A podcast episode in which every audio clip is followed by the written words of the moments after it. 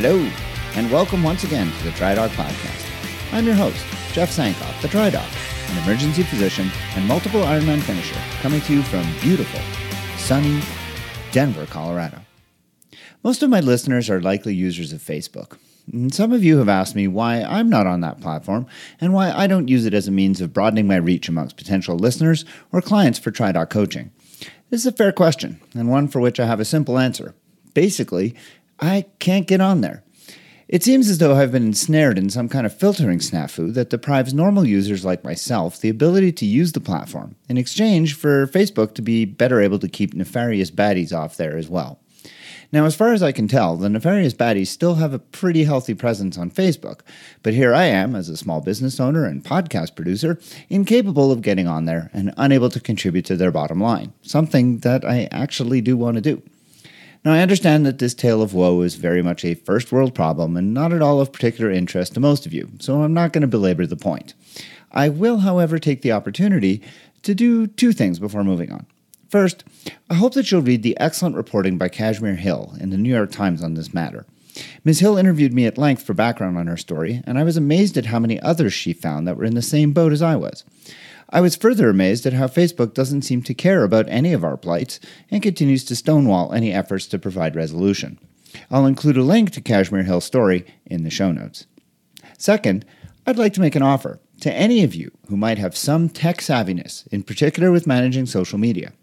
In return for an established, lasting presence on Facebook that I can leverage to try and grow this podcast as well as my TriDoc coaching business, I am prepared to provide a full year of coaching for free. Is this something that interests you?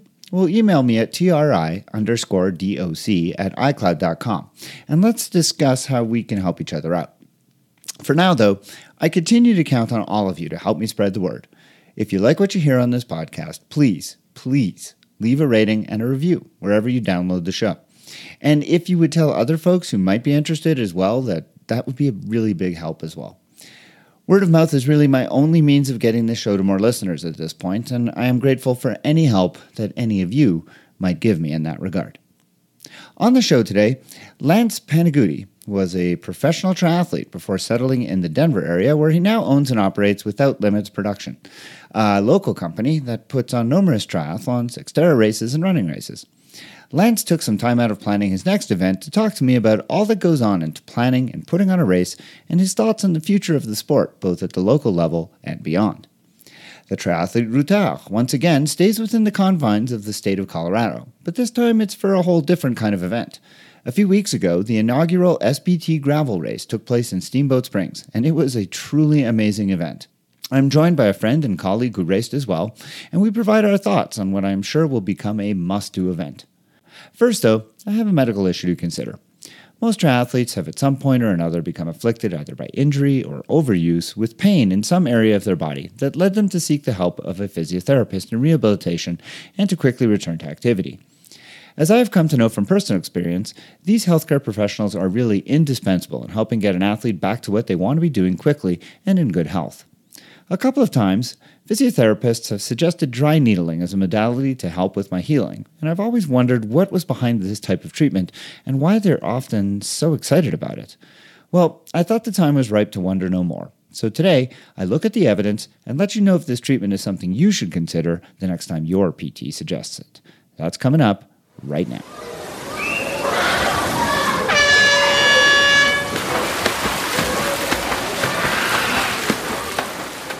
Triathlon and injuries unfortunately go very much hand in cast. As anyone who trains and races in any kind of endurance events will know all too well, it's not if you will get injured, but rather when. And as the driven, somewhat pathologically motivated athletes that we are, rest and rehabilitation are antithetical to our beings and therefore incredibly hard to do, even when it is in our best interests. Thankfully, many of us, when faced with the occasional overuse or unexpected traumatic injury, have a physiotherapist that we can turn to in order to get back on track and return to training as soon as possible.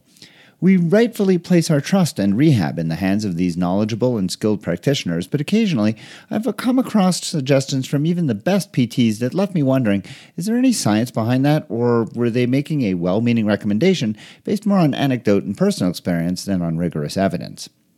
One such example that I want to tackle on this episode is dry needling.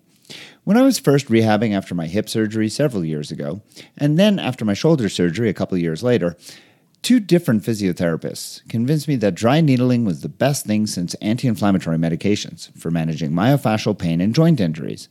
They were quite passionate about it, and in both cases, I was willing to give it a try. Now, my personal experiences with dry needling were really not at all positive.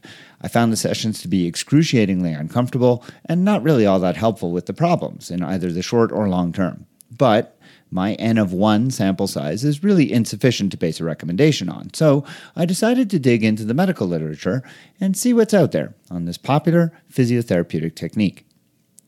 Now, if the concept of dry needling is foreign to you or sounds like acupuncture, let me spend just a couple of minutes clearing things up. First and foremost, dry needling is not acupuncture, although the needles used in both are the same.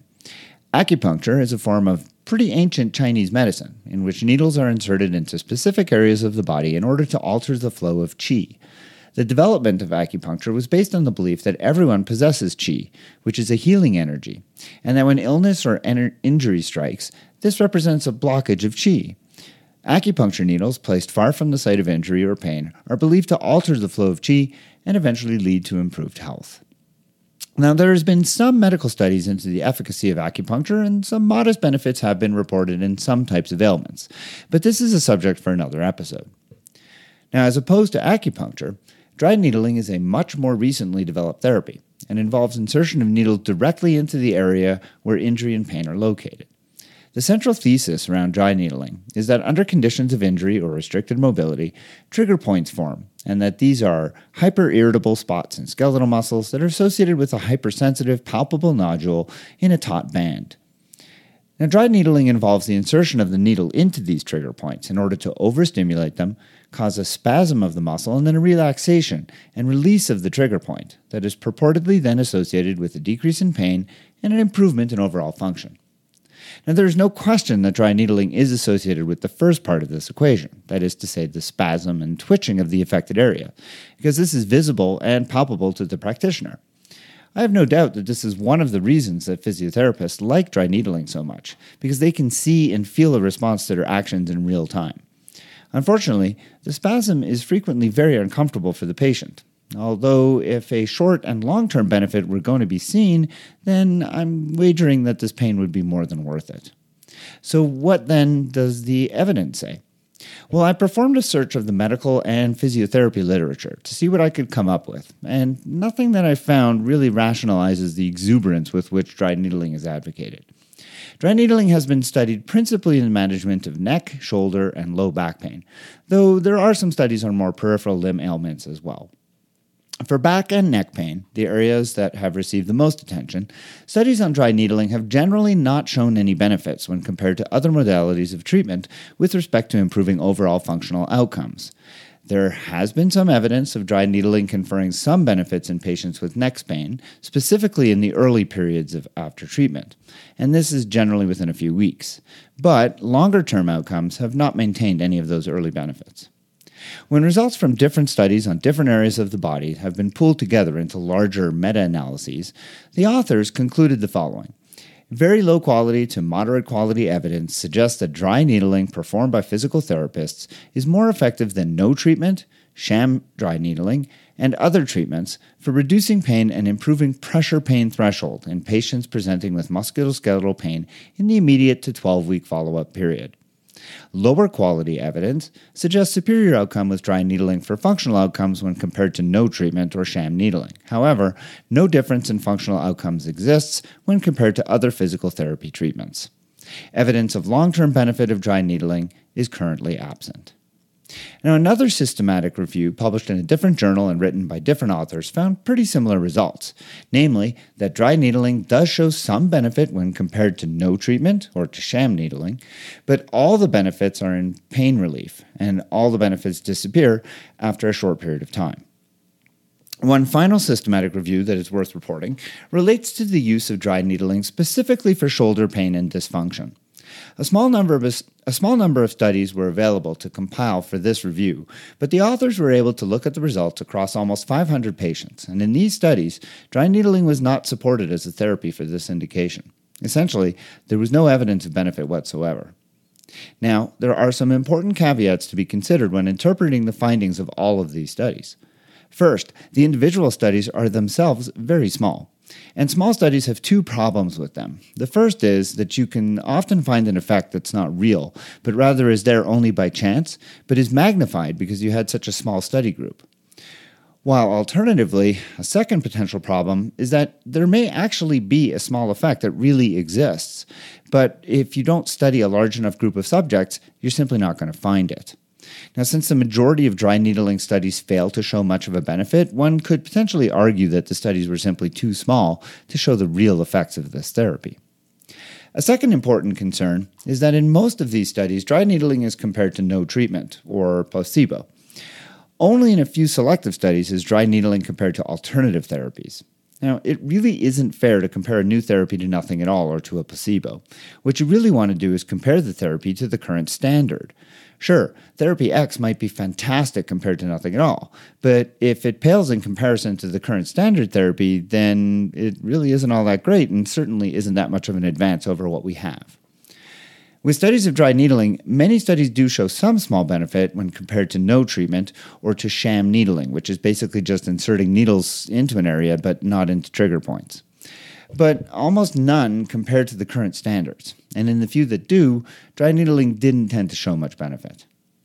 So, where are we left with respect to dry needling? I think, insofar as the medical literature is concerned, the answers have been pretty consistent. Dry needling may have some short term benefits for patients with neck or back pain when compared to no treatment at all, but those benefits fade over time, or when dry needling is compared to other standard therapies.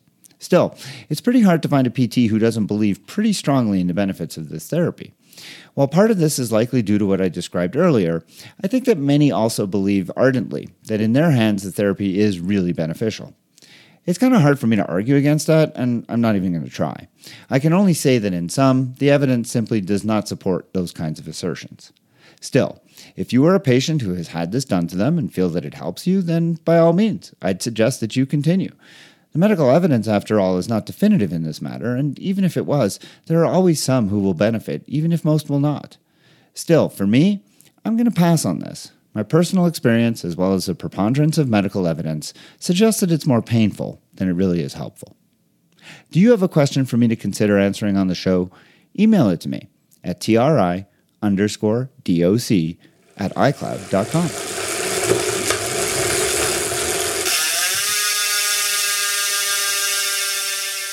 My guest today is Lance Panigutti. Lance is well known in the Denver and Boulder areas and started in the endurance industry as a junior triathlete back in 1996. After finishing a degree in history and classics from the University of Colorado, he turned his attention back to the triathlon world, where he raced as an ITU professional triathlete for three seasons. After having raced around the world, he wanted to bring those experiences back home and deliver an improved athlete experience for all levels of racers, beginners to veterans. He started Without Limits Productions, a local race event production company, in 2007 with his brother. Since their inception, they have produced over 400 events, 150 of which are triathlons. Lance took some time out of preparing for the Outdoor Divas race to speak with me. Welcome to the podcast, Lance. I appreciate it. Thank you for having me on.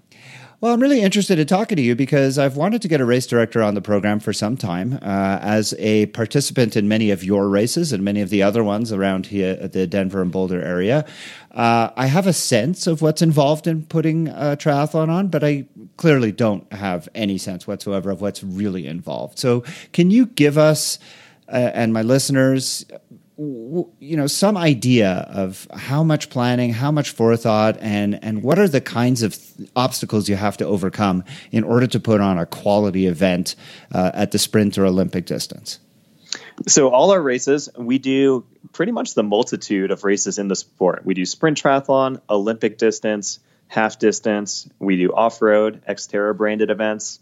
And really every race is a little bit different but when it comes down to it putting on a race is all about relationship building at every level. I mean, it starts with really being creative, kind of broaching the subject with the town and, building a relationship with the permitting entities and kind of going through the hoops. Every town is a little bit different. They have different nuances to their permitting applications, but you're kind of just uncovering one step after another step. And you don't really know what the next step is with a new race until you have those conversations with the towns. I think a good example is we've been doing this for 12 years, and I'm working on a new event next year. It's actually a gravel triathlon, which is probably a whole different question and conversation. But it's a town I've worked with before, so I'm a little familiar with their permitting process. But I also dip into county roads, I dip into state roads a little bit. So every entity you're dealing with is a different process and comes with different challenges. But that's literally just the back end operation the porta potties, the medical, all that good stuff. I would say there's two sides of a triathlon production there's the back end, what you don't see, booking the porta potties, getting the equipment out there like bike racks, swim buoys, lining up your staff and volunteers. And then there's the forward facing aspect of it. And the forward facing is really that interaction with the athlete, launching the event, branding it, communication, marketing. What's the t shirt look like? What's in the goodie bags? Awards, all of that fun stuff. And I'd say most of the best companies I've seen around the country, they split those segments into two different departments or really have two partners kind of overseeing each side of the operation. Now, is this enough revenue uh, to make this like your full time job? It is now. I mean, we produce this year, it'll be 40 events, and that's a mix of triathlon events, road cycling, aquathon, and cyclocross. It took about four to five years to get to that stage, though. Okay. And when you look at an event, which part of it gives you the most difficulty in terms of the planning? Is it finding the right location for the swim? Is it planning out the right route for the bike? So this year we'll have 10 triathlons. And I always tell people if we were able to produce every triathlon we ever tried to or thought of, we'd probably have over 50 triathlons. And it really comes down to a magic combination of all these factors coming together of it's a great swim venue, it's a bike course that doesn't have a lot of residential impact. That right there, I'd say, is your biggest hurdle, especially in Colorado. There's so much residential growth in the last, geez, eight to 10 years. It's made some courses a lot more challenging. Of what was rural in the past is now suburbia. Right. I mean, that's what that was what put the nail in the coffin for the races out at the Aurora Reservoir because the encroachment of all of the suburban housing around that that, that those roads are no longer rural. Mm-hmm.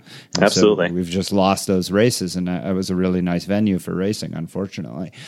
Um, when you come to race day, eh, I, I, would imagine the swim brings race directors the most angst. Is is that true? It does, just because that's when the most accidents can happen. I was breathe a sigh of relief when the swim is over and our accountability reports come in and everything everyone's accounted for. The next kind of sigh of relief is after the bike course. Usually, our run courses, at least for our races, are close to traffic so it's like every segment of the race, when all the athletes are accounted for, you breathe a little bit easier. Yeah. So give me a sense of uh, what goes into one of these races. Like, when do you start with the planning and sort of give me the timeline of how things run in terms of, uh, you know, from the from the thought process of of actually, hey, this is what we're going to do, all the way through to race day. So that timeline has kind of gotten expanded over the years. When we first started putting on races, for a triathlon event, it was a year out.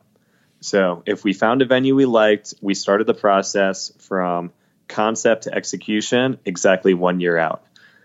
Now I feel that's a little bit rushed. Some race directors might disagree with me, but for this new event we're working on, the gravel try, we've had the concept and been scouting the venue for the last three to four months. Now we're kind of going through the reach out permitting process and getting ready to launch it if everything goes right a year out. So in total, we're about a year and a half into this. Okay, so you've scouted out the venue. You're about to start the permitting. How long does the permitting process take? Usually, you try to get uh, verbal confirmations that things are good to go, and then you actually do the paperwork from a lot of entities, and you might not get that final yes until February or March, but you at least already got a verbal six months in advance because you know with triathlon now registration for the following year has to open December, New Year's. Some companies open it on November 1st. Right. And uh, You'll obviously open up registration before permitting is completed, or will you open it up uh, only after you're sure? So, uh, unless I have every verbal ready to go, that hey, we've sat down, we've met with the permitting agencies, they've signed off on everything, they're just waiting for the official paperwork to come in, then I'll launch. Okay. If I haven't gotten those verbal confirmations yet, if I haven't sat down with them, I'll wait Okay. Because there is nothing worse, and to me, more damaging to a company's reputation and really the sport than to launch something and then have a red flag pop up and have to cancel. So I imagine there's a quiescent period. Then once you launch, you're you're doing some marketing, which uh, for you seems to be mostly emails and uh, Facebook and things like that. And then there must be a period where you're just watching registrations come in, and then I would imagine three to four months before the race, then you have to sort of ramp up in terms of getting things going again. That's pretty accurate. I mean, for us, just because we have so many events I always tell people February is our lightest month because all the permitting's done, staffing, volunteers are all lined up. I mean, things like awards, t shirts, sponsorship, they're all ordered, designed. So at that stage, it's all right, we're just waiting to get out there and start actually producing events, which for us is the end of March. And how do you determine if a race is successful? Does it have to sell out, or is it? Uh, will you give a race a couple of years to sort of gain a reputation to determine if it's something you're going to stick with? It, there's a lot of different metrics. I mean, for a smaller venue, for instance, we brought back the Steamboat Lake Triathlon this year. So we hadn't run it for two years. Participation in 2016 dipped to a point that uh, obviously financially wasn't feasible. So we put it back on the shelf, brought it back this year. And I said, when we brought it back, my metric for success was not based on the sellout or the profitability, was how well it was received again. Because it was one of those events I truly loved for the beauty of it and just how much fun it was to produce. Fortunately, this year, we sold out three months in advance of the race, the largest field we've ever had up there, and people loved it. So it, there was almost three different buckets of success. Huh. Sold out, it made good money, and people absolutely loved what we did up there. Um, so give me a sense, like a race like Oktoberfest, which is a local sprint that you run late September, uh, uh, that sort of closes out the season here. Uh, local race in Denver, one that you uh, have run for several years. Is that one kind of on autopilot? Is it something that you know well enough that you have to put in less work, or does it require as much work as some of the ones that uh, are maybe newer? I wish autopilot existed. I mean, I talked about kind of the two phases of an event production, the back end. This year with Oktoberfest, it's our 12th season putting on that race. Then all of a sudden in towns, because of the growth in Colorado, redistricted uh, a lot of the different territory on our bike course. So all of a sudden I had to work with Town of Firestone in some different agencies that I've never had to work with in 12 years before. Same exact bike course, same timelines, but someone drew the lines on a town map a little bit different, and it completely changed everything around for us. And then to me, I've seen races go on autopilot in terms of well, we opened up registration, the branding is the same, and to me, they're stagnant. It, I personally, one thing that I love is the branding and the design and just really the life of an event. And to me, every year, it should take on a, different look and feel. And, and, to me, that's how you keep the sport exciting and keep people coming back. Hmm. Now, we've talked a little bit before uh, we started recording about the New York Times article that came out a couple of weeks ago talking about the drop or significant drop in registration uh, numbers uh, with USAT. And uh, I talked on the last podcast with Cam Dye about some of the threats to triathlon's future, and you've expressed a, a very different sort of feeling about that. Do you want to kind of express what you've said to me before about how you see the sport as potentially having a much brighter future than some of the doom and gloom that might have been reported? Absolutely. And, and, I literally have coffee with Cam once a month. He's a good friend and we talk about this very same topic because he's curious. He wants he wants his kids someday to hopefully do triathlon. And I, I tell Cam, it's like, hey, I'm not going to sugarcoat it, but I'm very bullish on the sport. If you asked me that same question in 2015 and 2016, I wouldn't have had the same answer. I mean, 2014, 2015, the sport definitely in all endurance sports, running, cycling, cyclocross, they all suffered basically a recession. And I knew it was more of a gut feeling than anything else that triathlon was going to pull out of it first. And because we do and produce a lot of different types of sports, I knew each sport had its own challenges. Road cycling has more challenges ahead of it than any other sport, endurance sport out there.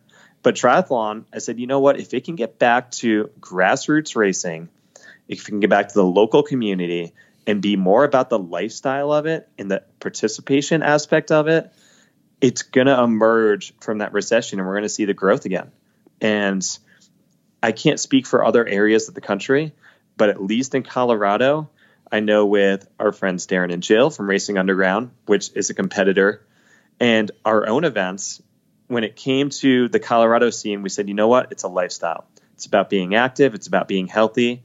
In all our marketing, all our branding kind of shifted from this is a super competitive, it's all about the podium, it's all about doing your best time, to hey, I don't care if you're a beginner or you're a veteran racer with 10 Konas under your belt. We're all out here to have a really positive and fun experience in really the same experience. And really about celebrating what I call the triathlon lifestyle. And when we made that shift in 2016, we sold out every event in 2016. I was fortunate to basically raise our participant caps about 5 to 10% with each venue. We sold out in 2017, 2018, and then I was again able to raise my participant caps a little bit this year. And we're looking at another record sellout year. So I track really first timers into the sport and the retention rate of all right how are these athletes coming back? And really what i've seen with our events is people move around. One year they do sprints. The next year they're doing an xterra with us. The next year they're focusing on cyclocross or it was their time to jump up to the half distance. But they're embedded. It's who they are. It's what they do versus I mean, you called it out with the New York Times article versus the Ironman crowd, which one of their biggest challenges is the bucket listers. Right. And yeah. I think I think one of the biggest obstacles that Ironman is facing now is you had the baby boom generation. I mean, that's my parents' generation.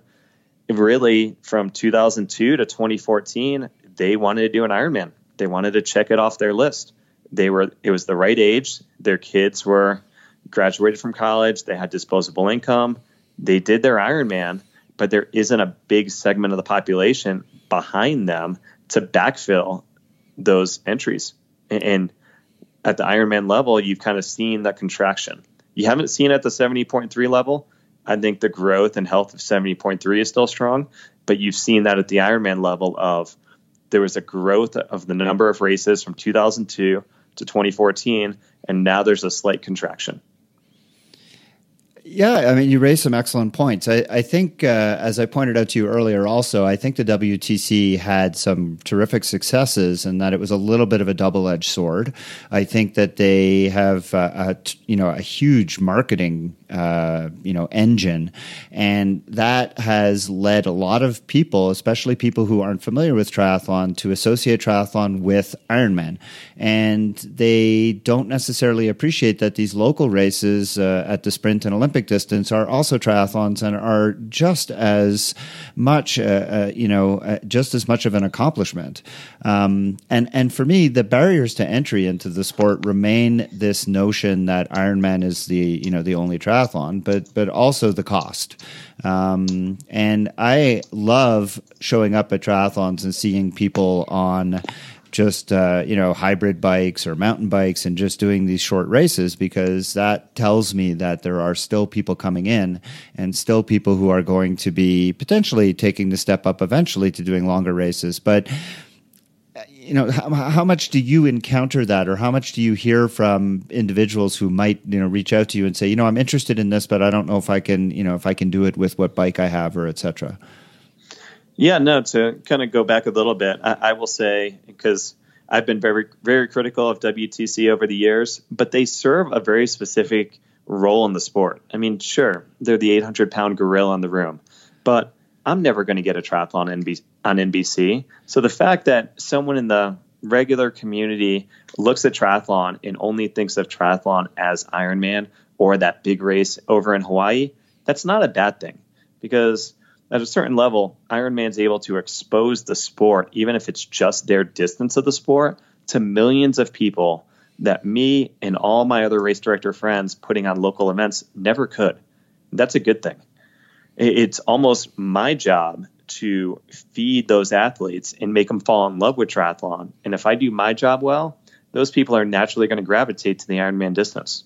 I mean, there's going to be an attrition level, but if I can get someone into my super sprint, all women's Tribella event, they're naturally going to fall in love with the sport, do the sprint distance, then do a co-ed race. And I've watched it over the years. I've tracked women do our super sprint distance, which we kind of added last minute one year, and it was so successful. And then I've watched them go all the way up into our half distance. And I'm sure some of those athletes have gone on to the full Ironman distance after that. I mean, to me, that's what makes the sport successful. And I look at some of the things, like I sent you that article uh, about a race that had folded and then was resuscitated uh, in, uh, I can't remember where it was. I think it was in Michigan. And uh, they had some really novel ideas. And you mentioned the, the gravel triathlon you're looking at putting on. And I mean, it's those kinds of new ideas, I think, that are really going to help keep this sport going and, and bring new people into it. Um, what do you think? Uh, what do you think? Like, I mean, the gravel triathlon sounds like a terrific idea. I mean, I can't think of a better way. It's sort of a you know in between the Xterra and the road triathlon. I mean, where do you think other areas are for growth in the sport? If you look at when participation kind of plateaued, and I talked about that recession earlier, it was right around 2012, 2014. And what did you see rise up at the time? All the fun runs, the color runs, the bubble runs I mean, you name it, they popped up. Where are those events today? They're gone. It was a fad, and a lot of my friends wanted to wanted us to get into that segment of event production. I said no, it's not sustainable because at their core, people are competitive. So I said, you know what? The events we're putting on right now are super competitive. All those fun runs are as non competitive as can be. So I looked at it as a pendulum kind of swinging. And I said, you know what? We're going to incorporate some of those elements, some of those fun aspects into our events because they're just cool. And I would love it for myself as a hardcore competitive racer, but we're not going to fully commit to non competitive events. So, a few of the things we did, we added a slip and slide to our finish line for a few events. It's a big inflatable slip and slide. You finish our Xterra race, you're covered in sweat and mud and dust from the run course hit a slip and slide. There's no better way to cool off at the end of the event. Our women's event, we have a couple bubble machines. I actually had them for my wedding.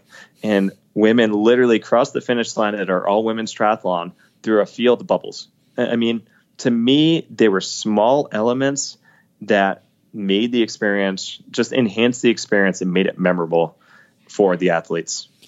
I, am really glad to see that uh, you know Denver and Boulder have this burgeoning uh, local triathlon scene, and I, am optimistic for the future of the sport as well. I'm hopeful that uh, you know it can keep growing, and uh, I would hate to see uh, the doom and gloom come to pass. So. And I think a little bit of the doom and gloom is we look at those stats and we say, all right, here's the number of participants we've lost. Here's the number of races we lost but really, I think it was a supply and demand issue over the years. And I think Ironman would echo this too of when things were good, when races were selling out, race directors kind of went buck wild. Someone who was producing two races started producing five, six. If every race director did that, I mean, which kind of happened at the local 5K, 10K level, we just had a supply issue. So races weren't filling out. So the perception was, well, things aren't healthy they're healthy, people are participating, but there were just too many options out there. So, natural supply and demand, I, I think in 2016, 2017, we saw a correction of that. I actually self corrected from the number of events we were producing. We put a couple on the shelf, and then things were looking good again. We just outpaced the growth. Well, one thing I would suggest, and I want you know, as a dad with three kids who love to do triathlons, there's not a lot of opportunities for kids triathlons. And if there was ever a way to get kids into the sports, it's through doing those kids tries. I guess they probably aren't moneymakers because they tend to be short events and they don't charge as much. But uh, I mean, that's a hook, and I wish more people put them on because uh, they really are something that I know as a family we like to do. So mm-hmm. that would and, be. And I would tell other race directors listening listening to this, pool swims. Yeah. The more pool swims out there, that is the gateway into the sport because Agreed. for so many people, the biggest challenge is swimming. Yep. And to go from off the couch, I'm a 5K runner, I'm a cyclist, to getting in the open water with all those other people around you, it is the most intimidating jump in the world. But if you can transition those people from a runner to a pool swim triathlete, someone does a pool swim, I guarantee they're going to have their eye on an open water triathlon after that. Yeah, I completely agree. Well, Lance uh, Panigutti is uh, a well known director of a large race series uh, by Without Limits Productions here in the Denver and Boulder area. And he's getting ready to do the Outdoor Divas race this weekend. And I thank him so much for taking some time to join me on the TriDoc podcast. Thanks again, Lance. No, thank you. I appreciate it. And now it's time for the Triathlete Routard, when I am joined by a guest to provide a review and insights on a popular race, usually one of the triathlon variety. But for this episode, we're going to mix things up just a little bit, because joining me today is fellow emergency physician Catherine Eastley Krugoff from Boulder, Colorado. Catherine is not a triathlete, but considers herself a serious bike enthusiast, be it mountain, road, gravel, cyclocross, townie, all bikes, because as she likes to say, bikes are the best. Now, rather than hold her non swimming and running against her, I've invited Catherine on to talk about the inaugural SBT gravel ride that took place a couple of short weeks ago in Steamboat Springs, Colorado, that both she and I partook in. The SBT gravel was a huge success and an activity that I and several of my triathlon teammates undertook as a way of broadening our horizons, but it's definitely something that I wanted to tell all of you about so that you might consider signing up for the event in 2020. Catherine, welcome to the podcast. Thank you for having me.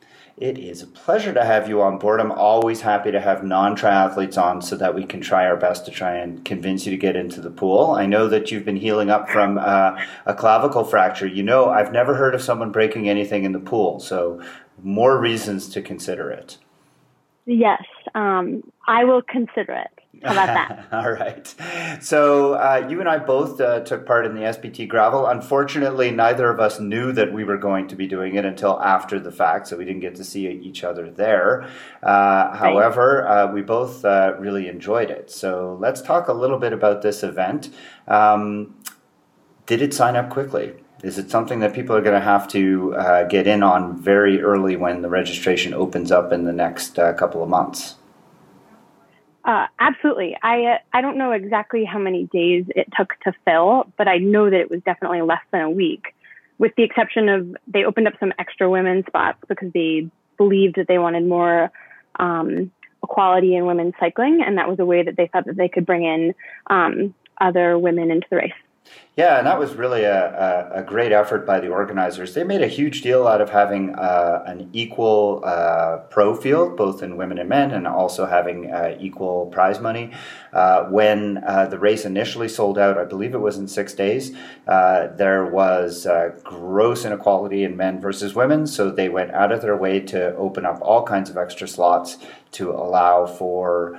Um, I can't even remember how many more women it was, but they ended up, I think, I want to say they had 30 to 40% women uh, that participated, which is really, really admirable for them. And uh, it was uh, made for a great day for everybody, I think. But yes, uh, once the registration opens up, do make sure that you sign up quickly if it's something you're interested in.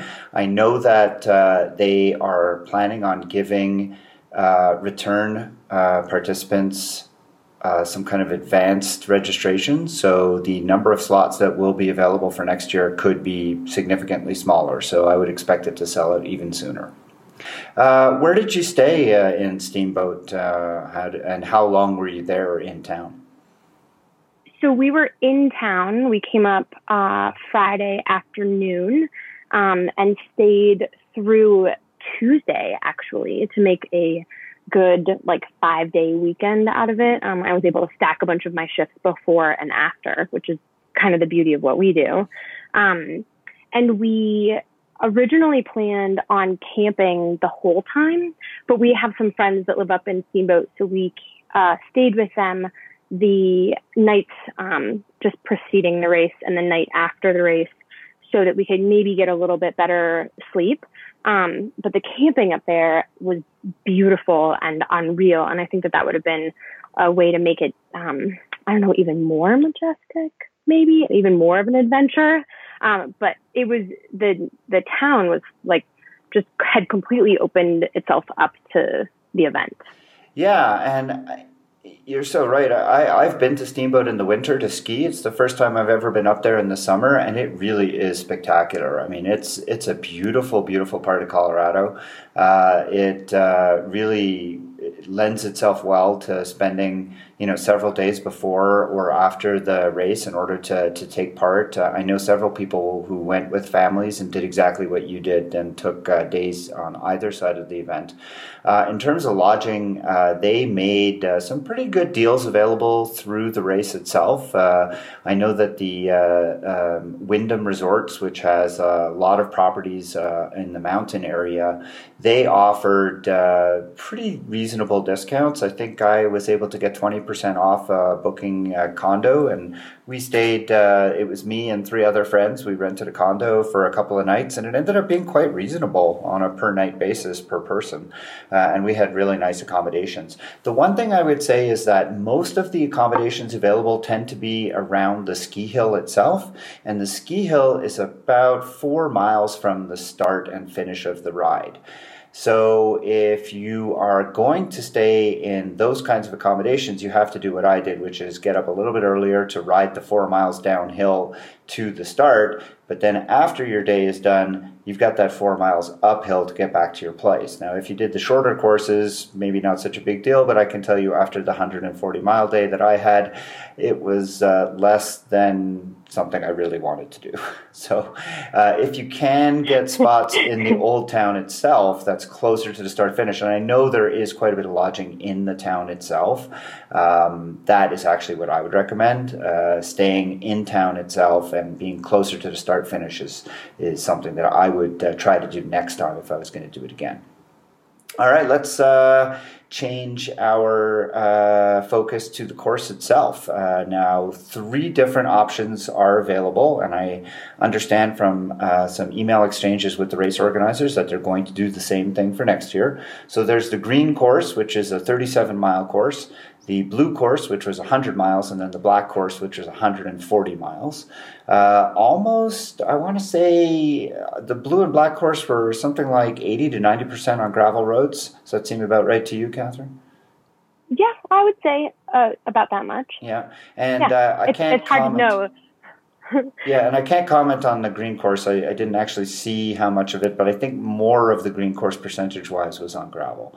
Um, so let's uh, just talk about the blue and black courses. Uh, we'll focus first on the blue course because that's what you did, and the, and I should say that the blue and black course are identical.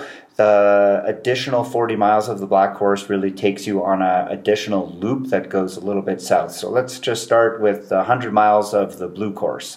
Uh, let's talk sure. a little bit about that. So it it starts with like a neutral rollout um, through town, which I think is always fun to have a, a nice neutral rollout because it it kind of uh, allows people to kind of settle in as opposed to having like this mass pandemonium at the very beginning. Um, uh, and I think it's a good place to before you get to the actual gravel because I think it was maybe a couple miles on um, on like paved roads uh, where it allowed like the really faster and more aggressive people to move up towards the front and the um, the less aggressive riders to move towards the middle and the back of the pack so that once you started getting on those roads that um, uh, where like rider skill or ability or aggressiveness was going to be a little bit different, it was nice to kind of already be in your zone.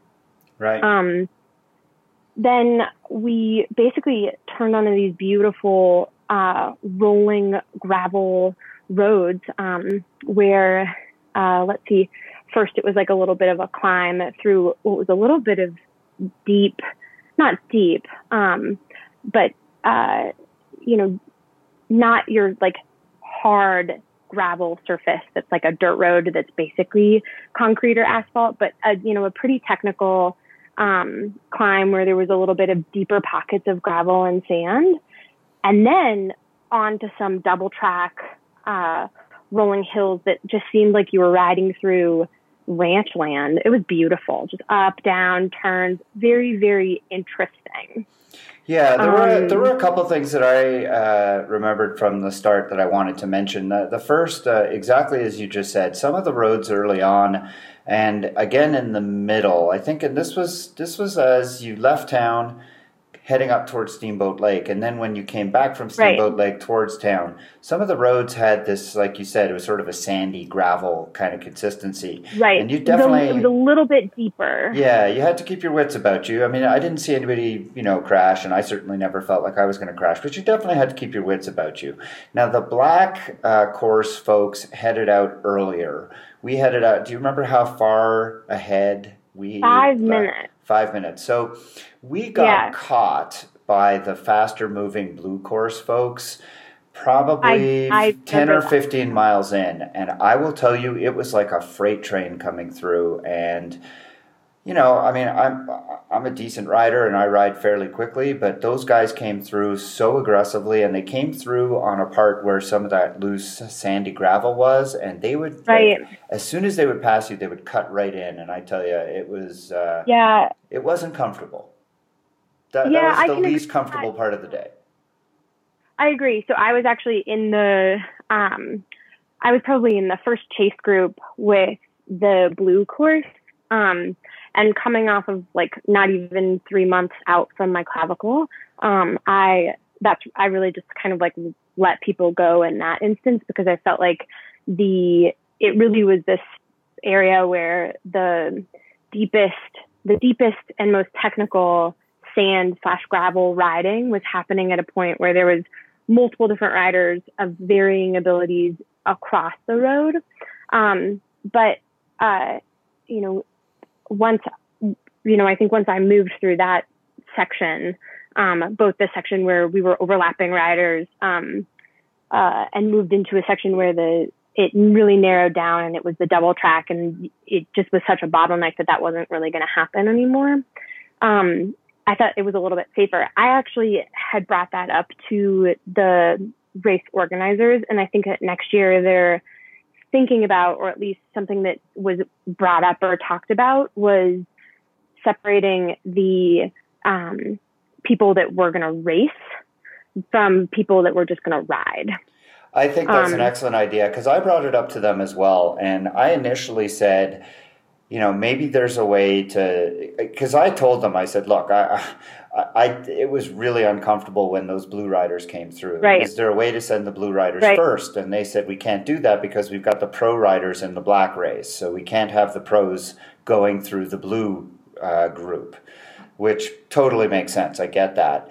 Um, but yeah, I, I, agree with you. I think if there was a way to, to get people to voluntarily sort themselves into riding and racing, where you know your time is still going to be your time. So if you put yourself in the riding right. group, but you're still counted with the racing group, then I, I, think that would probably go a long way to helping prevent that kind of uh, fear factor. And again, it was really just a fear factor because I didn't see any crashes, I didn't hear of any crashes, and um, it was pretty brief. It, it, was all of about five minutes, and then it was all sorted and everything right. was fine. Right, exactly. Yeah. Um, but it definitely, I, I hear you, and I think it was uncomfortable for you know everyone that was involved, and it's definitely something that they're aware of. Yeah. Um, it sounds like. And it the you know the other thing that to consider is that um, one of their goals with this race, and that's why there was no like aid stations where they did bottle hand ups for the pros or not, was to make it so that there was like no team, um, like no team tactics, right? Where all the feed zones were completely neutral. So like you didn't have a, a feed car um, giving, you know, or a follow car or certain people, uh, like the things that you see in the big road races. Right. The goal was not have that. Everybody had to get off their bike and fill up their own water bottle, whether they were the fastest man or like the the slowest man. Right. Um, right. Um, so, the other thing I wanted to comment on about the beginning was the temperature. So uh, I don't know how you freezing. felt, but I was so cold. it took me quite yeah. a while. Um, but I don't want people to think that they need to layer up because the fact of the matter was is it only lasted uh, maybe an hour before I was really much more comfortable. But while I was cold, I was really uncomfortable. I was really cold. But I did hear at a couple of the aid stations that they were taking clothes. So you could have handed in clothes and then picked them up at the finish. Which is uh-huh. not something they advertised very well. Had they advertised that, mm-hmm. I think I would have dressed warmer so that I wouldn't have been so uncomfortable right at the beginning. Yeah, um, I completely agree. We were freezing. Um, we we actually stayed close to the mountain, so we we drove in knowing that um, we didn't want to have we didn't want to have all of those clothes on, um, and we didn't want to do a downhill warm up because we knew we were just going to get colder. Um, and the beauty of parking, you know, in town away from the race site is then we had a car at the end of the day to like change into and be around because Alan, Alan had to be around all afternoon with um, you know, sponsors and stuff like that for the for the pro race. Um, but you know, we always have this this thing that we say to each other, which is be bold, start cold, knowing that it was going to be, you know, 85, 90 degrees, dusty, hot, no shade, and you're going to be hot most of the day. Really being uh, thoughtful about what you wear in the beginning, which for me was full finger gloves because um, my hands get really cold um, arm warmers, and a vest. And then those are all things that are really easy to take off and put back on in the event that you're going to do a descent. When you're starting to think about things like full jackets, um, you know, is it is it going to give you that much more warmth? It's something that you're going to have to carry around that might be twice the size of a vest, and um, uh, is more difficult to take on and put off when when you're racing. If you're stopping, it's totally like that is less of a big deal. But um, That's exactly what I did. Exactly. I had full finger gloves, arm warmers, and a vest, and I shed I shed the arm warmers and the vest after an hour and a half or two hours, and basically had mm-hmm. them in my pockets the rest of the day, and was comfortable. Uh, so, like yeah. you, uh, it was really just a matter of getting through that first hour to two where it was really cold, and then it warmed up, and it was mm-hmm. fine the rest of the day. Um, so, you mentioned the beauty of the course. I echo that. I thought it was just spectacular. Uh, the course was just fantastically designed. The aid stations were well placed and I thought incredibly stocked with the most amazingly helpful volunteers. Um, Agreed. Yeah, I've uh, not one to usually eat peanut butter sandwiches at aid stations, but I found myself gorging on them on this particular day. Uh, found them to be quite tasty. And uh, I know you didn't do it as part of the blue course, but we had to do this corkscrew climb uh, late in the day. And at the top mm-hmm. of that, they were handing out popsicles, which uh, was a real treat. Making your way through the blue course, uh, I um, saw the uh, takeoff to go back to the finish. I don't know what that ride was like, though. So, how did it go after you left the black course and headed back into town? Was there anything technical or challenging about that? So um, when we left the black course, it was we started up like a long climb, and I think that this was about at between mile like 75 and 85, um, and it was just this long, hot climb that that's personally where I kind of fell apart. Uh, you know, just like the way that you fall apart when you race for 100 miles. Um, but the nice thing is there was an aid station right at the top, and I was hungry and I ate and I got some coffee and I felt much better. Um, a nice descent into this another area of um, uh, like basically double track through what was probably like wilderness and a hiking area. I saw some uh, I saw some people coming up with their like you know old Land Cruisers with the snorkel and the off roading setup, um, and it was again you know technical for the gravel rides that I've done.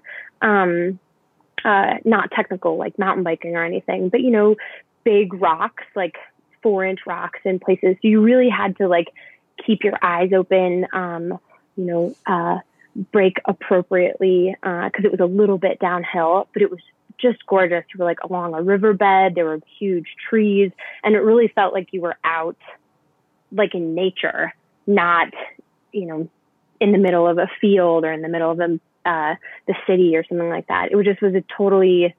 I haven't been. I haven't raced a race um, like on a road bike where I've been so in the middle of the wilderness.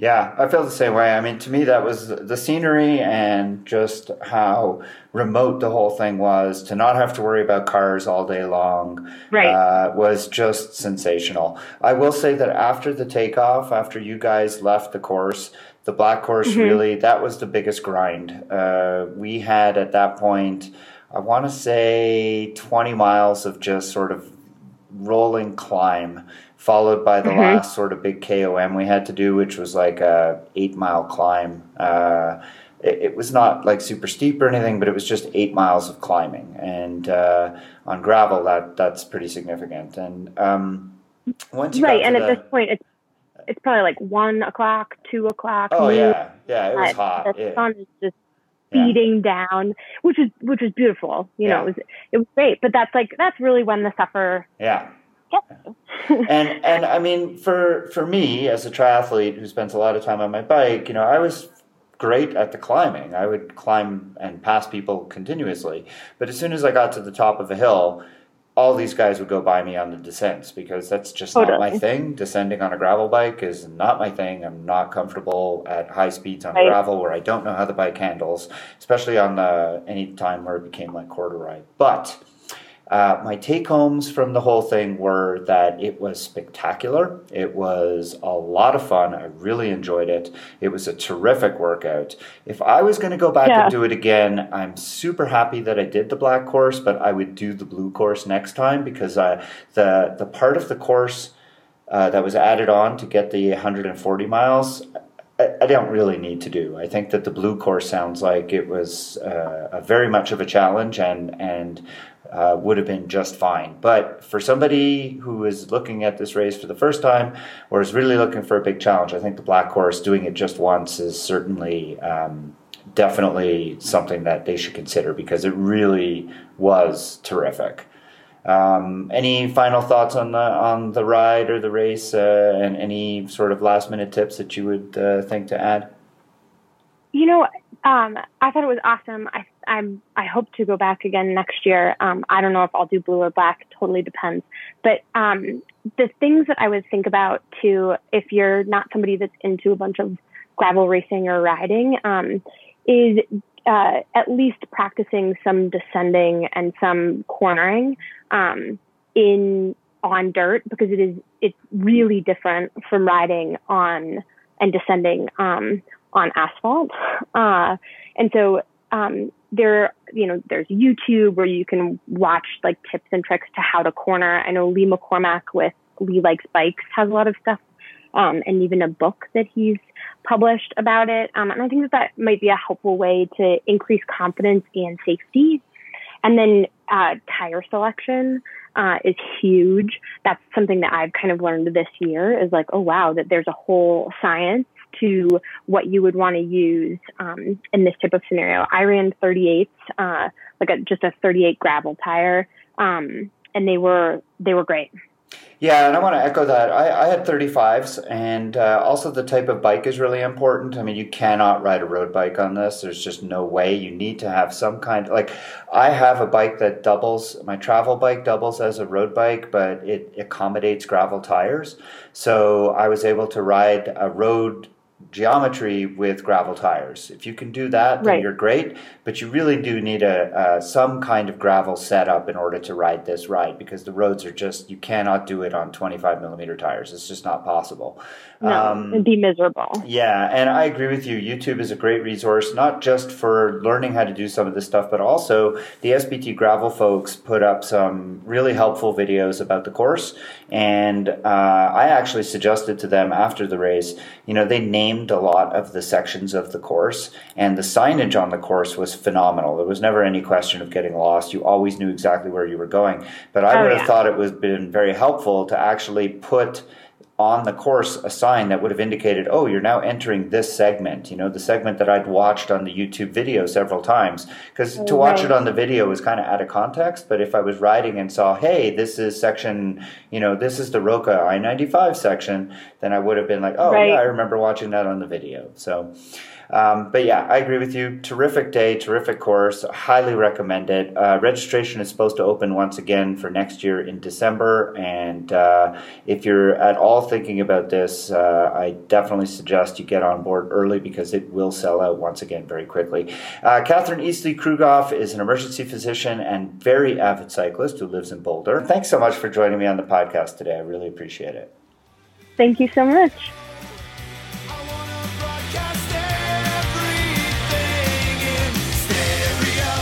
And that's it for another episode of the TriDoc Podcast. Links to the medical references as well as to everything else discussed on the show can be found in the show notes at www.tridocpodcast.podbean.com. Don't forget to check out and subscribe to the TriDoc Coaching YouTube channel. There, you'll find a video to my experience at the recent 70.3 Ironman World Championships in Nice, France, as well as other triathlon related content. If you have feedback or a question for consideration to be answered on the program, please email me at tri underscore doc at icloud.com.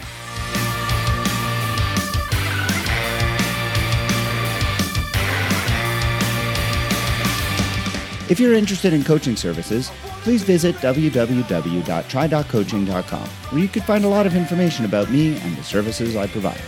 You can also find me on Instagram and Twitter. Those links are in the show notes.